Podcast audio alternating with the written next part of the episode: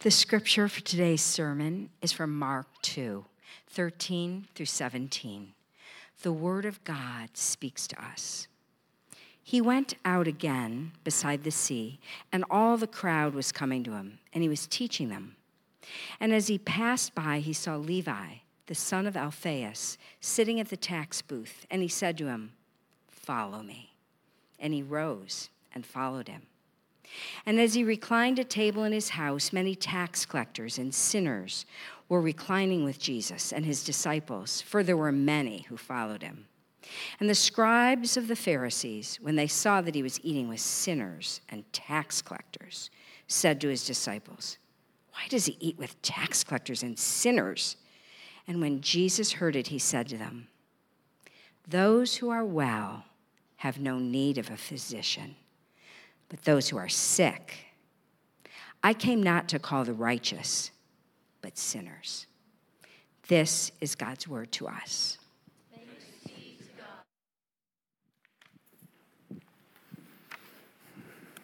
Hey, everyone. Good evening. Um, yeah, if you don't already know me, my name is Kale Freeman, and uh, I serve as family director, and it's my honor and privilege to get to open the Word of God with you all today. So uh, let's pray, and then we will get started. Um, Father God, as we open up your word today, uh, Lord, we open up a very ancient text, Lord, but we know that it's more than just a really great book, Lord. We know that it is uh, the word of God. It's your very words about yourself. And uh, Lord, we know that nowhere else on earth have you revealed yourself to us other than in this book, Lord, or, this, or in this collection of books, Lord. So we pray that as we open it up, that you would uh, speak to each of us, Lord. Holy Spirit, we pray that you would do a work in each of us as we uh, open up this text and we interact with it today. Uh, Lord, speak to us. Amen. Well, uh, one of my favorite uh, movies through junior high was The Pirates of the Caribbean. I mean, I love this thing. Uh, I watched it on repeat, both one and two all the time and i really don't know why because like honestly they're like kind of lackluster movies. I think they're based on like uh, like a disney ride or something. But nonetheless i loved it in junior high.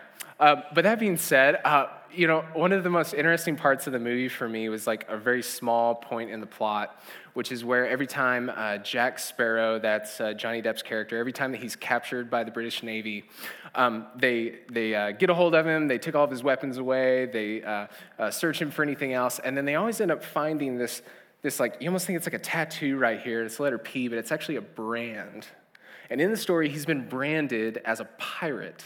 And in the story, this kind of serves two different um, purposes. The first one is it's a punishment for the crimes of piracy. And then the second one is like wherever he goes, people are always going to know that he himself was a pirate.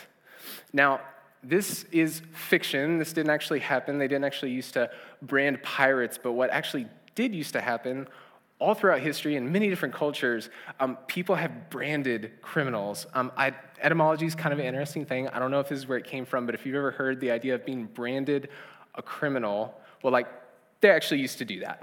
Um, so, like, in ancient Greece, in Rome, in uh, medieval Europe, um, the American colonies, shockingly, uh, even in Japan, all across the world, there is history of people branding um, their criminals. And of course, like, we can talk about, like, how barbaric that is or how grotesque that is or uh, surely how bad that would smell. I'm sorry. But um, that being said, I bring this up though to actually point out something else. And it's because in a culture where we don't really want to be labeled in any way, imagine being quite literally labeled or quite literally branded, like on your cheek. They normally used to do it. It wasn't right here, it was like on the cheek with the worst thing that you've ever done. So that no matter where you go, no matter who you meet, if you're a thinking person, you wouldn't think, like, oh, wow, that brand would have to really hurt. No, you'd be terrified because no matter where you go, you would always be branded for the worst day of your life and the worst actions of your life, and no one would ever give you a chance. Now, we don't live in that kind of society, but I think that's how a lot of us uh, feel like we live often, right? Because we all have this need that we, we really want relationship that is outside of our past, outside of the messiness of our present, even. But a lot of times we find that we feel like we've been branded or labeled, and it's almost as if somebody has put like a big letter T for thief on our cheek, or a big letter P for pirate on our uh, cheek, or you get what I'm getting at. But what if that is absolutely known to God? And what if He would say that actually, even though you feel that way, and actually, even though you try to get away from it and can't, He actually has a way for you to do that? Well, today, what we're going to be talking about is uh, responding to the grace of Jesus Christ. We're talking about responding to the grace of Jesus Christ as it's been extended to others, and we're going to be talking about the grace of Jesus Christ as it has been extended to ourselves. What do we do with this? How do we treat others in light of it? And what do we do with it ourselves? So, um, if you're not already there, go ahead and open up to Mark 2, uh, verses 13 through 17. Um, as we read in this text just a couple of moments ago, you're not going to see the word grace, but grace as a concept and grace as a practice is all over the, these uh, five verses. And basically, here's the context. Uh, after Jesus has healed the paralytic and he's uh, at the city called Capernaum on the Sea of Galilee, he leaves, the, he leaves the city. He goes out to the sea shore where he had already called many other disciples. Except for this time, he's going to have a little bit of pushback. People are going to question the kinds of people that he has called to discipleship. And then we're going to see really what he has to say about that.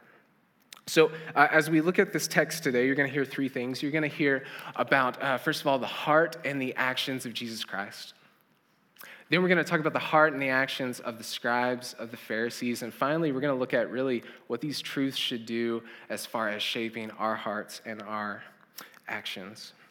So, the first thing that I want you to see in this text today is that Jesus calls sinners to discipleship.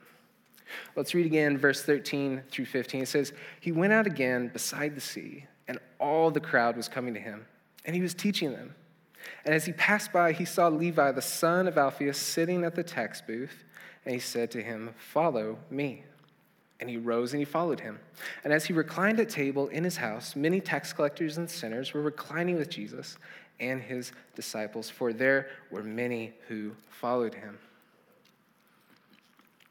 So, what we see here is this idea where uh, Jesus shows up and he calls people to follow him. This is uh, discipleship language. This is Bible talk for, hey, what I want you to do is I want you to come to me. I want you to be my disciple. I want you to be my apprentice. I want you to not just learn my teachings, but I want you to learn and adopt my way of life. And he says this to this guy named Levi, who's a tax collector. Um, maybe you've been a part of the church for at least a little bit, and if so, you've probably heard that like tax collectors weren't like the greatest of people. Um, and, and you'd be right about that, but I want to put a little bit more flesh on those bones. Um, Judea was under the subjugation of the Roman Empire, and they were just one of many different countries that could say the same thing. Um, plenty of taxes were given to them. Some were given by Roman citizens, but some were actually done by these ethnic tax collectors. So essentially, it was like whoever the people were who were being taxed, one of their own was the one who was taking the tax. And Levi was one of these people. Now, whenever he uh, sees Levi at this uh, tax booth, he says, Hey man, follow me. And not only does he do that, here, here's what's kind of funny. He says, Follow me, but then he follows Levi to Levi's house. And then Levi uh, has all of his tax collector friends apparently there, and uh, all these sinners. And these are people that really, the first century Jew, all of their countrymen would have totally wrote off for two reasons. And that's because these guys would have been both traitors as well as thieves. They're traitors because they're helping the Romans out in taxing God's people, and they're traitors because the Romans um, really depended on the idea of greed to be able to pay these guys because they just assumed that they would take a little bit extra taxes off the top and save it for themselves. So these guys were outcast. But then we also see in verse 15 the idea of these sinners. Um, now, the idea of sinners here, this is different than like in the book of Romans, for example, or other places in the scripture where you might hear something like, hey, while we were yet sinners, Christ died for us. That's more of like a general term. But this is a very specific term that was used by the Pharisees, people who we'll talk about in just one moment. And what this meant was that these were people who were so far outside the will of God, they, they were so disinterested in doing anything that God actually wanted them to do, that the Pharisees had made it where they were in a category all their own. And these were people that they would not even want to touch, would not even want to go near. But the really good news that we see in this text right up front is that actually for Jesus, there, there's really no outsiders at all. look at how we see Jesus. We see him not teaching up in an ivory tower with only the uh, philosophical and academic elite, but instead we see Jesus teaching by the sea. He's got fishermen and commoners and tax collectors and everything else. He's here for everyone. And then he calls people to him that the religious elite and the pious of the day would have nothing to do with. Not only does he call Levi to himself, but he even hangs out with Levi. He lives his life among sinners and this is really good news because what was extended to the first century back in the day is extended to all of us in the 21st century today. And that it doesn't matter what your past is or what your present may be, it doesn't matter what you've done in the past or what you currently find yourself in today. Jesus actually says, Hey, follow me, be my disciple, be my apprentice, uh, learn my teaching, and adopt my way of life. Says there for us as well. But now that we've seen this really good news, I want you guys to see really the great problem of this passage. And that's that the self righteous separate themselves from sinners. Uh, in verse 16, let's pick it up again. It says, And the scribes of the Pharisees, whenever they saw that he was eating with sinners and tax collectors, said to the disciples, Why does he eat with tax collectors and sinners? And when Jesus heard it, he said to them, Those who are well have no need of a physician, but those who are sick. I came not to call the righteous, but sinners. All throughout history, as people have followed God, there's an ebb and a flow of every country and every culture and every society, both to and away from following God. And whenever this happens, whenever people move away from uh, following God and the true faith, people like reformers show up.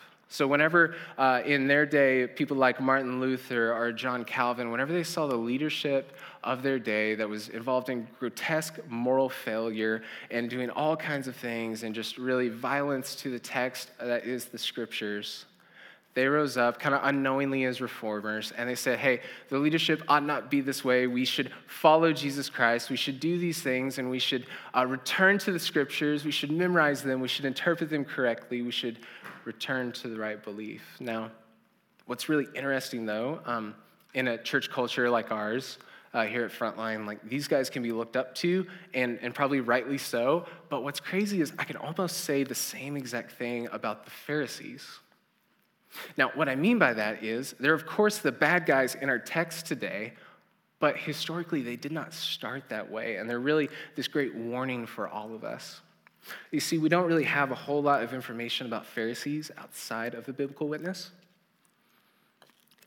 In fact, um, there's only like one other person other than the Apostle Paul who we have in written manuscripts that even says that he was a Pharisee. They were very obscure. But what we do know about these guys is that they probably found their start during the Babylonian captivity, which is talked about in the Old Testament. The Pharisees aren't mentioned there, but scholars believe that's where it started. And that's because God's people were again under subjugation of a very godless culture. And God's people were going towards all kinds of things other than God. They were going towards a godless culture, a society and norms and values that um, were against God and against His will. So the people started saying, like, how are we supposed to like live faithfully to God in a culture that's going absolutely bananas crazy. Does that sound familiar? Right?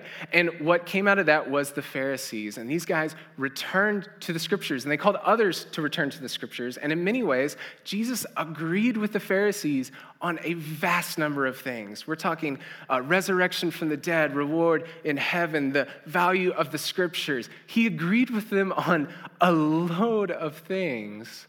But somewhere along the way, they lost their way and they lost their noble cause, and instead they fell into sin. You see, Pharisee, uh, the actual word comes from a mixed etymology. Um, some people think that it means interpret. Some people means uh, thinks that it means uh, to separate, which is like really interesting because their interpretation of the Bible was that they were to separate themselves from sinners. See, what they believed is that the way that they could be righteous was to actually exclude themselves from the unrighteous. And there's a lot of reasons for that, but that was their overall belief. So, this is like the kind of mindset that they had whenever they went into um, this house, or I guess they were like looking on the outside, we don't know. And they asked Jesus' disciples, they say, okay, so why is he eating with tax collectors and sinners? Why would a rabbi, a teacher, why would someone who knows our text and knows our religion, why on earth would they go and defile themselves with these people? And that's what they saw because they knew that they had to be separate from others. But, uh, guys, this is a warning to us. So we have to ask how are we separating ourselves from others? And what do our feasts look like? Maybe God is calling a name to you right now and saying, like, hey, this person, do you remember them? Maybe you're thinking of them right now and you can see someone in your mind's eye who you remember because they were just quite morally off putting. Uh, you felt like you almost couldn't be around them because you wanted to be separate from them because you felt like they were just not good enough for your presence. Who do you separate yourself from? But um, the Pharisees also contrast Jesus in a second way, and that's that they were inherently self righteous. Again, verse 17 says, And when Jesus heard it, he said to them, Those who are well have no need of a physician, but those who are sick. And I came not to call the righteous, but sinners. Excuse me. So, um, what the Pharisees basically did, they, they had categorized people in a specific group of people. They had branded them sinners and they had said, they are outside of us, they are different than us, we need to avoid them. And in doing so, they had to create their own bucket to be in themselves, which of course was that of righteousness. Now, the problem with that, of course, is, uh, well, multifaceted, to say the least. Um, we could say, like, yes, like many places in the scriptures. But, you know, the, the thing that Mark is trying to do, though, is to show us that really the problem here is a problem of perception because the Pharisees were so busy looking at Jesus and saying, Jesus, why are you hanging out with sinners? That they could not see the own sin in their own hearts, that they were separating themselves from them, and they were being self righteous in doing so. And this is really the heart of the text, because for all their Bible, and for all their scripture, and for all their knowledge, they had completely missed the point, and they were seeing what Jesus was doing upside down and backwards. Because here's what it is the good news of Jesus Christ is that no matter what you've done in the past or, matter, or no matter what you are currently finding yourself in at the present moment, Jesus calls all to follow him, but he only extends that call to those who can actually see that there is sin in them and a need in them, so you can actually miss the great physician who's here to save your soul. So, of course, we have to wonder then what is the scripture saying to us? Do you need a physician? Or do you find yourself particularly healthy? Do you find it hard to dine with someone like Levi and actually entertain the idea of bringing someone like him into your home in order to spend your uh, very valuable time with such a person? And if the answer is no, there's probably a lot of reasons for that, but perhaps the root of it is that you view yourself in a way that you're better than that person and that he's not really worth your time. But the Holy Spirit must speak to you, it must convict you of that. So I encourage you to ask him. But now that you've seen both this really great truth and now that we've already seen this really great problem, what I want you guys to see next is really what we should do with it today. And that's that we should uh, forsake right, uh, self righteousness and embrace the sinner. We should forsake self righteousness and embrace the sinner. Uh, let's talk about self righteousness first. Um, contrary to the belief of the scribes of the Pharisees, and contrary to the belief of like some forms of conservatism in our culture and in our nation today, it's actually just as dangerous to live a self righteous life as it is to be a career sinner. Uh, Self righteousness must not even be named among us, so we have to forsake it and we have to get it away from us as quickly as possible. And the way that we can do that is by acknowledging your own sin and your own need for Jesus, but you have to do it in community. Remember, the Pharisees, or the scribes of the Pharisees, were, in fact, the scribes of, we could say, the separatist or the separate ones. So, almost like the worst thing that you could do, really, is to just say, well, let's not put superlatives on it. One of the bad things that you could do is to say, I'm just going to read my Bible and I'm just going to pray, and that's all I'm going to do. And I'm never going to go into community in any way whatsoever, even though I feel like I have a little bit of self righteous streak in me. Because in keeping separate from others, you're only going to breed more self righteousness. So um, there's a lot of different ways that you can do this. And we have to do this because we remember that Mark is speaking to Christians here in the first century, most scholars would say. He's not speaking directly, though of course he does, to people who don't necessarily believe in Jesus yet. But he was originally written for Christians, so he's warning us. So, um, one way that we can do that, just put flesh on the bones, is by attending a small group at our church. Um, you guys, if you've been here a few weeks, you've probably heard us talk about these. We have a few different groups. I think it's like 15 or so. And these guys meet uh, throughout our city. Many of you guys are in them. I know I can see your faces from here. Uh, and in going to those things, what we're doing there is it's a place for us to be known and to know one another. And just going to one of these things is not going to magically take more Pharisee out of us, but actually going and actively participating in them. Actively confessing our sins, actively bearing our souls to one another, which you don't have to do on the first time, by the way, if that seems intimidating. Uh, but um, when, whenever you go and actually do these things, what you do is you actually show each other your, uh, your, both your gold and your shadow in your life. And whenever you do that, you might actually find out that your sin is not very different from the sin of others, and that you need a Jesus just like they need Jesus. So, uh, the second thing is that we need to embrace the sinner. To merely say that I'm not going to run away from people who are morally, um, let's say, a little uh, worse off than I, is only going halfway. If we just say, well, I'm not going to actively run from them, that's one thing, but we actually have to pursue them. And the reason why we do that is because Jesus is not just our Savior, but He is also our example. And what we see again in Jesus in the beginning of this passage is, is He's uh, walking in and he's uh, calling all kinds of people to him, and he's going to Levi's house, and he's hanging out with Levi's friends, and he's living among them in a very real way. And if we just say, well, I just want actively avoid people that are different than me, then we really are going to have kind of a lackluster faith where we never really feel like we're ever on mission. And no one wants to feel that way whenever you hear about the glory of Christ and the great things that you can uh, see within his good news. So, the way that we can do that is by mo- moving towards those who seem morally off putting to you. Um, it's hard for us to remember, and it's hard for me to remember as well, that the kingdom of heaven is not first and foremost coming here to take stress off of our life and to make our lives a little bit easier and to make our lives in such a way that we're able to um, you know get promotions and all these very nice things that we all say that we don't want but we really do. And you know um, it's not first and foremost for that but actually it's first and foremost for giving the message of the great physician to our friends and our brothers and sisters who we might categorize as morally just kind of uh, too hard to love.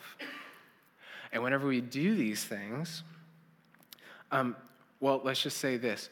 If that is the reason for the kingdom of God, and if that is the message that we are bringing, and if Jesus says it's only for the sinner and the spiritually sick, then how can it possibly be off putting to us to go and talk to them or to not talk to them simply because they talk and they act in a way that seems like they haven't met the great physician yet? So, one of the ways that you can do that, um, again, just to put a little bit more detail on it for you, uh, we talk a lot about having your three. Maybe you've had us talk about this. This is the idea of you select three people in your life. Um, why not two or four? It's just easy to remember and it's achievable. Um, you select three people in your life who may not know what they believe about Jesus yet and you commit to praying for them and you commit to prioritizing time with them. This is not something where you're making someone into a project piece or something like that, but actually, what it is is you're saying, I know that I'm limited in time, in space, and in energy. And I know that I have a calendar and I have a to do list, and I prioritize tons of other things in my life. And because I love Jesus and I want others to meet this great physician, I'm going to prioritize a couple of people who don't already know him to be able to pray for them and actually hang out with them.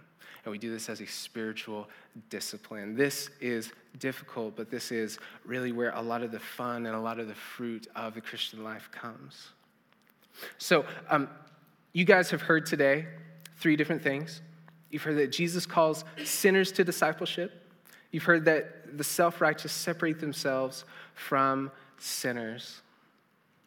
And that you've heard as well that we must forsake self righteousness and embrace the sinner. Um, I, I, really challenge every one of us here to really think about today before we leave, because here in a second we're going to get up and we're going to do communion and we're going to pray and do all these things together. But um, I just challenge you to really ask the Holy Spirit and think is there someone that I have separated myself from?